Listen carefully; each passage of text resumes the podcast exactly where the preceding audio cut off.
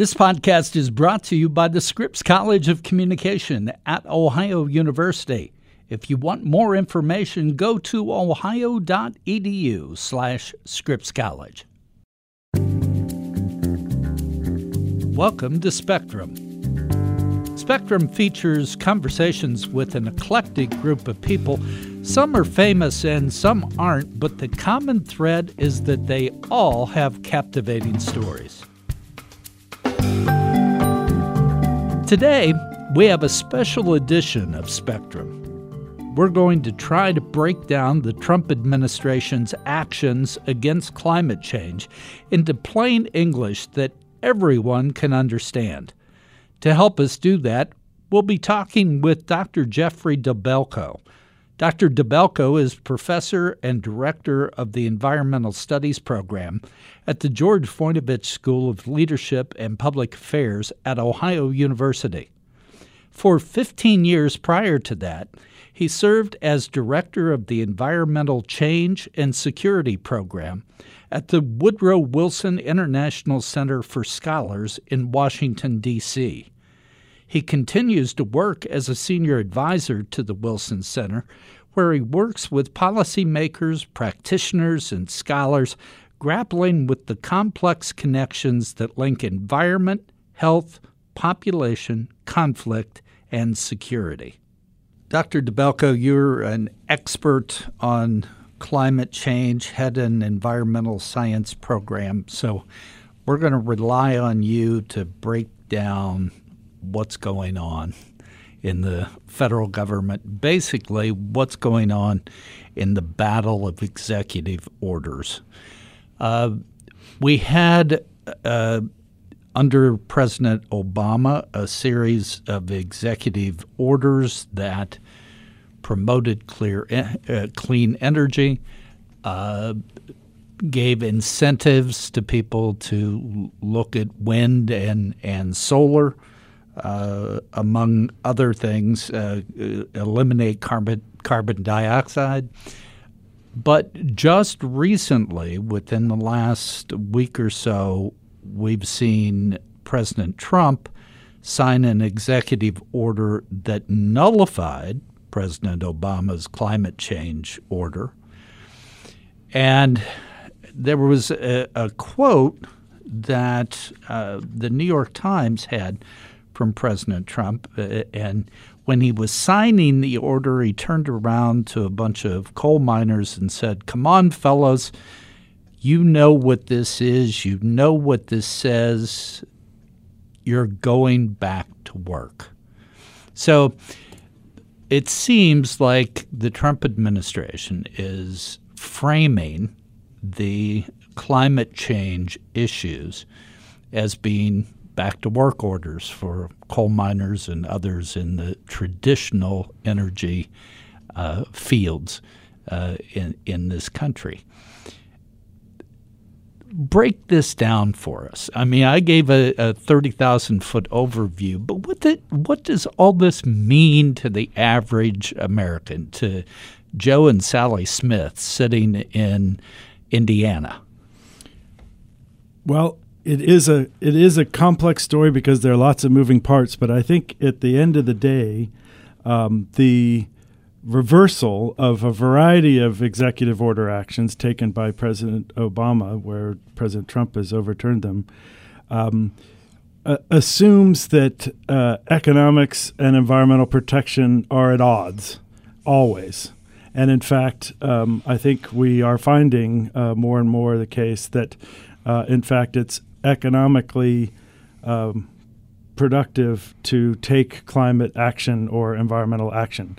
And so I think ultimately these steps back on um, a transition to renewable or cleaner energy uh, and reducing uh, controls on, on pollution, carbon dioxide pollution, will make uh, the American public less safe and more vulnerable to the impacts of, of climate change, flooding, heat, um, the kind of extreme weather events. I think it will make them uh, and us less economically competitive because we won't be developing those energy technologies of the 21st century. We'll be hearkening back to the 20th century uh, fossil fuels that, uh, in fact, um, those jobs really aren't coming back, and it's they're not coming back because of other reasons, not environmental pollution controls and the clean power plan. Other economic reasons. Automation. Yeah. It takes fewer people to mine coal, particularly as we transition to uh, easier to access and cleaner coal from Wyoming and Montana than uh, underground coal mining in Appalachia. Um, and uh, that that will be um, that those jobs won't come back. That automation and then also the cheap price of natural gas. So there's a cleaner, more efficient, cheaper alternative to coal. So it is economics, uh, but the economics run against uh, against con- uh, the coal industry, and so President Trump cannot control those equations. So it it seems to me that uh, uh, let me rephrase this that it may be a short term economic gain to a very small fraction of our society. But long term, it, it, may be an economic detriment because we're not competing in the global field of advancements in energy. I think that's even optimistic. I think it is a potential financial benefit to a small number of mine owners, coal mine owners, not the workers per se, and it's about 70,000 jobs associated with coal industry.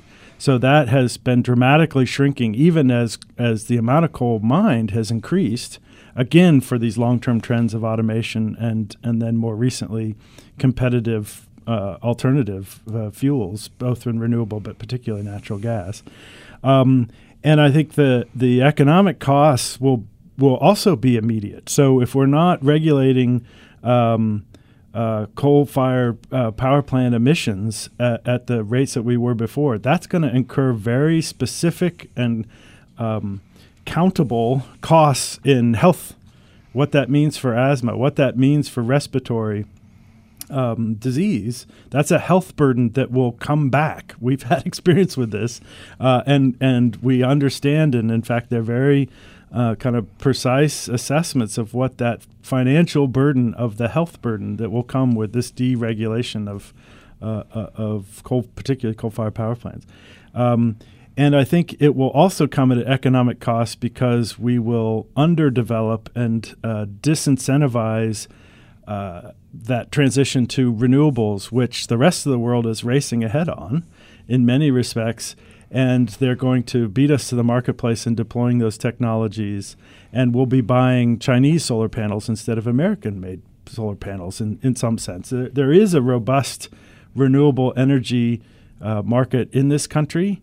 Uh, we're not making it any easier for that sector, a sector that now employs far more people than than the coal industry does, for sure. So let me give you another quote from the New York Times article, and this was back on March 28th. Uh, the headline was Trump signs executive order unwinding Obama climate policies. But this one paragraph briefly says Mr. Trump made clear that the United States had no intention of meeting the commitments that his predecessor had made to curb planet warming carbon dioxide pollution comma, turning denials of climate change into national policy. Now, that, that's a pretty bold statement to be in a straight news article. It wasn't a, an editorial. Talk talk about that. Is is that true? That this turned denial of climate change into national policy? Uh, you may be able to find one or two other heads of state and governments that have as their policy a uh, climate skeptic, climate denial perspective, but the United States stands alone, and particularly important given our uh, enormous footprint in terms of producing carbon dioxide and producing greenhouse gas emissions. Um, and the importance of our leadership role in that. And so, stepping back in terms of even to the point of doubting the science, which I should say is important to distinguish between debates on the science and debates on the policy responses. Because there are lots of uh, well intentioned, smart people trying to tackle this who have different policy options for dealing with it. Um, and we, we should really have an active debate about what works and what doesn't. However, debating the science is, is, in fact, a, a, practical strategy of trying to sow doubt so that you don't get action. But uh, the, the science is, um, despite the suggestions, really about observable, objective impacts that um, that as much as we'd like to wish them away, uh, are are with us and increasingly occurring at rates faster. Um, in the, what's uncertain are some of these unexpected impacts and how much it's manifesting itself in ways that really matter for our economy, for our health of humans, health of the ecosystem, um, and the momentum of that heating heat trapping effect that is going to um, build that into our future, whether uh, we make changes now or not. It's it's it's uh, it's going to happen, and um, it's in some ways.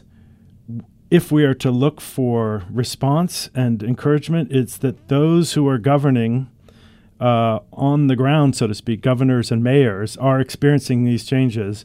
And in fact, historically, where leadership on environmental issues have come from in the United States. And so there are people taking leadership at state and local levels, uh, particularly notable vis a vis what how the Trump actions play out will be California because the governor and the legislature and the populace of California has a very different view than what is now uh, uh, coming out of the White House.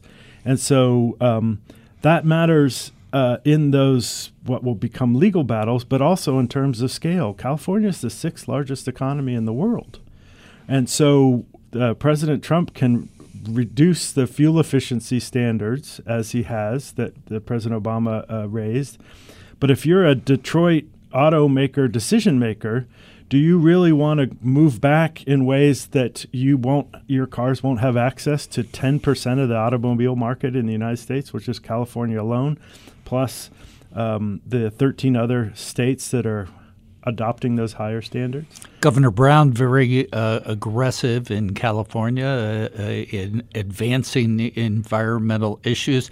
New York also stands out, and the New York Attorney General is, has already said that uh, legal action will be forthcoming uh, on on this, and he's probably not alone. No, that's right, and I think uh, I think we can count on probably at least thirteen to fifteen um, states that will adopt, shall we say, uh, policies that are in line with the directions of the Obama administration and uh, opposed to the steps back, as they would see it, of the Trump administration. And we certainly can expect those those fights to play out in the legal context, but also for those states to march ahead and um, demonstrate the utility of developing, for example, a strong renewable sector in terms of how it lowers our dependence on on uh, dirty fossil fuels that create those pollution problems, that provides opportunity in developing a, a dynamic economy that will actually hire more people. Um, and will be a driver uh, of economic positives, allow them to be competitive internationally as the rest of the world moves in this direction.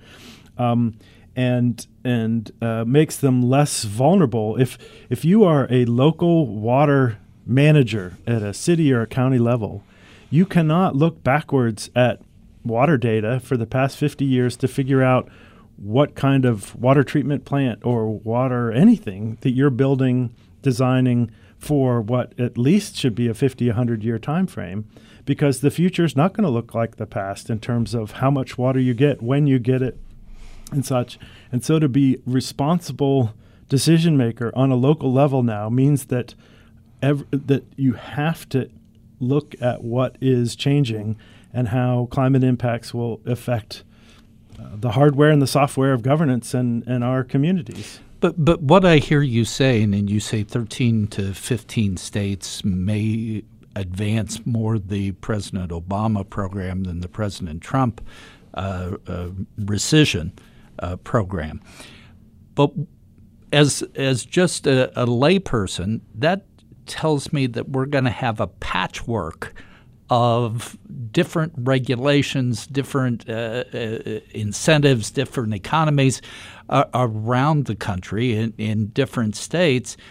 Whereas it seems an argument could be made that climate change is something that's global, certainly, but is something that covers the whole country. So instead of having a federal policy covering the whole country, we're going to have a patchwork of states which may advance that particular state, but the neighboring state may be regressive in that regard. It, do I have it right? Yes, no, absolutely. I think where that differentiation comes in maybe in the ability to reap a state capture the benefits of moving into renewable energy technologies or not. All the states will be vulnerable to the climate impacts that will be um, more severe because we're not all taking steps to, to bend the curve, so to speak, on, on emissions and reduce our, our, our greenhouse gas emissions.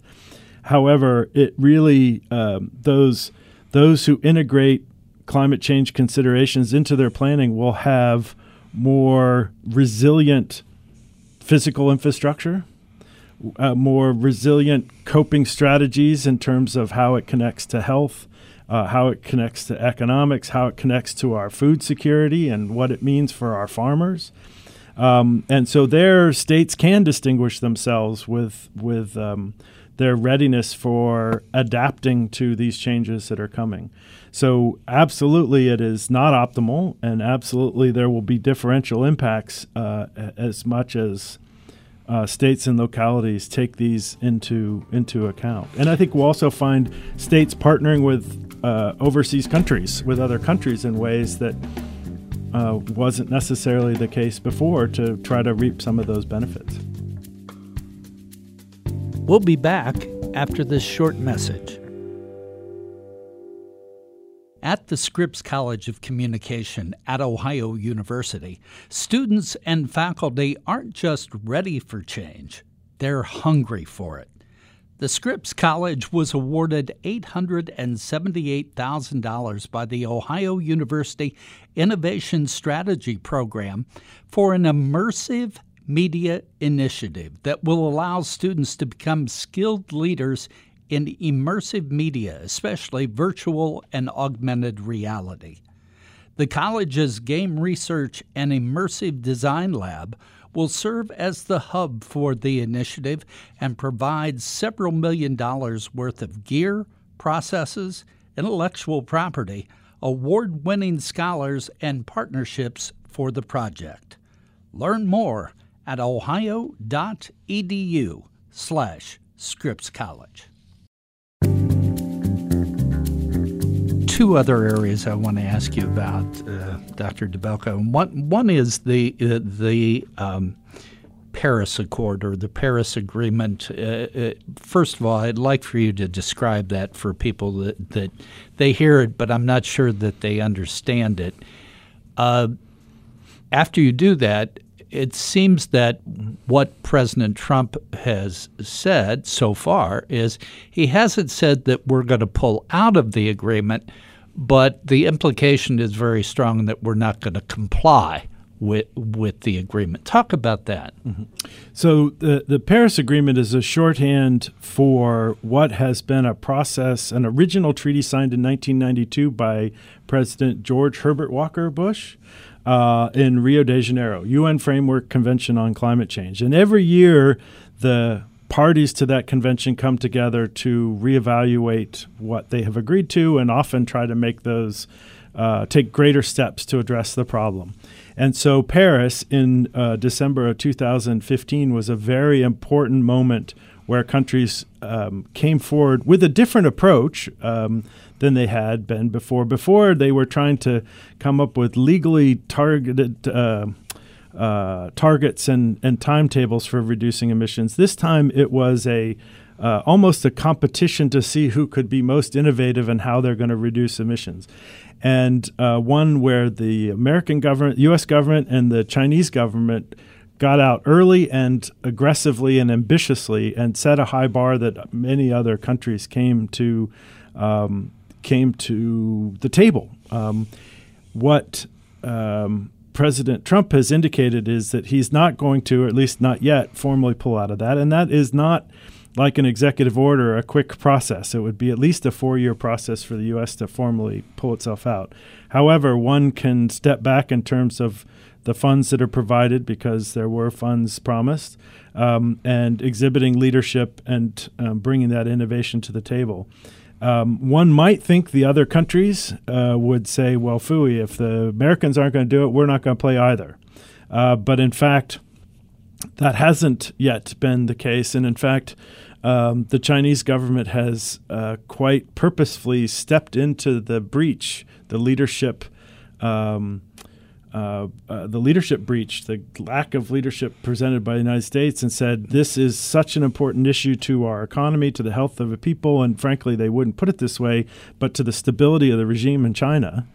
Um, if a rising middle class in China cannot send their kids outside because the air quality is so bad because of coal fired power plants and, and particulate pollution, that's a problem for the politics of that of that government. And and I understand uh, India is is number three, and they've done the same thing as China. They they are. They've been they've been slower to the slower to take that aggressive step. They historically had kind of said, you know, you wealthy Western countries cause this problem. You need to pay us to solve our problem. Whereas the Chinese saw the economic opportunity and as well as the economic risk and the health risk. But they are uh, making that transition to doing it. Um, uh, as well, and critically important in terms of the size of the population and the, the particular potential for um, consumption and the fact they have very large coal holdings. Uh, I've also heard that countries like France and other countries are, are coming out and saying, okay, America, you want to do this? Uh, okay, uh, we're going to step up and, and take part of that economic pie that, that you were going to have. Absolutely. The French are an interesting case because they made a bet on, on nuclear power and are heavily dr- dr- driven by nuclear, which is a little unusual compared to others. But certainly the Europeans are happy to step in, particularly to the marketplace of renewables and and reap that economic benefit from dominating a, a, um, a technology driven, innovation driven economy um, that also uh, lowers costs ultimately over time, lowers vulnerability. So if we're going to have more extreme weather events and your distributed sources of energy are less fragile, uh, which is often the case with renewables, then you're that's less time offline. This is where, for example, the U.S. military saw this logic of, you know, if our base is powered with redundant energy systems that include a windmill and solar panels, if the wider grid goes down, we still have a way to keep running, and we have to have a way to keep running. And so that uh, transition to diversifying, including with renewables, their energy sources was actually something they felt increased the resilience of their ability to operate. Something that um, some uh, other civilian entities have, have recognized, but in fact runs counter to these new changes. The other thing I wanted to ask you is that I understand the executive order ordered the EPA to start a process to rewrite regulations in, relating to the Clean Power Plan uh, that essentially closed uh, coal fire power plants, froze construction on, on new ones, uh, uh among other things. Uh, but I understand that, as you said, the Paris uh, Agreement would be a long process. This would be a long process as well, going through and dismantling the clean power plan. It, it, it, is that correct? I think it is. However, I think it will be really interesting to see whether the we'll find out whether it was a larger set of economic factors that were determining the utility of those particularly old coal-fired power plants, um, or whether it was these regulations and perceived to be "quote unquote" the job-killing climate regulations of the Obama administration, because that transition away from very capital-intensive, very large, and very old um, coal-fired power plants when you have the cheaper, cleaner natural gas source, as long as the natural gas stays cheaper, why on earth, as an energy company, would you move to building a new coal fired power plant from a strictly economic decision that may also be reversed with a, a future administration where the costs of carbon start being absorbed too into the equation and makes those coal fired power plants even more expensive. So I think it may help some of the current owners in the short term, but you see major energy companies really voting with their dollars in terms of what infrastructure they are building, what they aren't, or in some cases, uh, American Electric Power moving out of the power generation business altogether and becoming about delivery because of in part the the economics of uh, of these. But yes, the, the, unraveling unraveling the statutory and regulatory uh, history is not an overnight process. One that will inevitably be challenged in the courts, which will take a long time. Um, it certainly uh, it's not to minimize the impacts that these changes have. Uh, but they won't be overnight in part because of the processes and also in part because of these different nodes of innovation and action at the state and local levels. So I've been asking my question sort of as the everyman out there, but you're the expert. What am I missing? What what should the American public be looking at that we may not have talked about yet? Well, I think at the heart of this it is the need to make a transition from thinking of climate change and its impacts and our responses to it as a single sector that is the responsibility of those climate people or those energy people instead of this is a overall context that is central to how we live our lives where we live how we live how we consume and um, that it is something that has meaning for everyone and will affect everyone in differential ways and will have different ways of coping. But it is about uh, change and transition. We've had multiple changes over time that were fundamental to industries that we couldn't imagine would ever go away. Uh, that's in communications and transportation and such. Um, and this is terms of fuel sources is going to be another one of those transitions. And so change is difficult, but part of it uh, is is finding a way to understand um, the important economic arguments, environmental arguments, but also I think what we all have neglected, including those focusing on on climate change, is what it means in terms of behavior change and and kind of our sense of identity I mean, this bring the coal jobs back was is really at the heart a cultural and identity argument.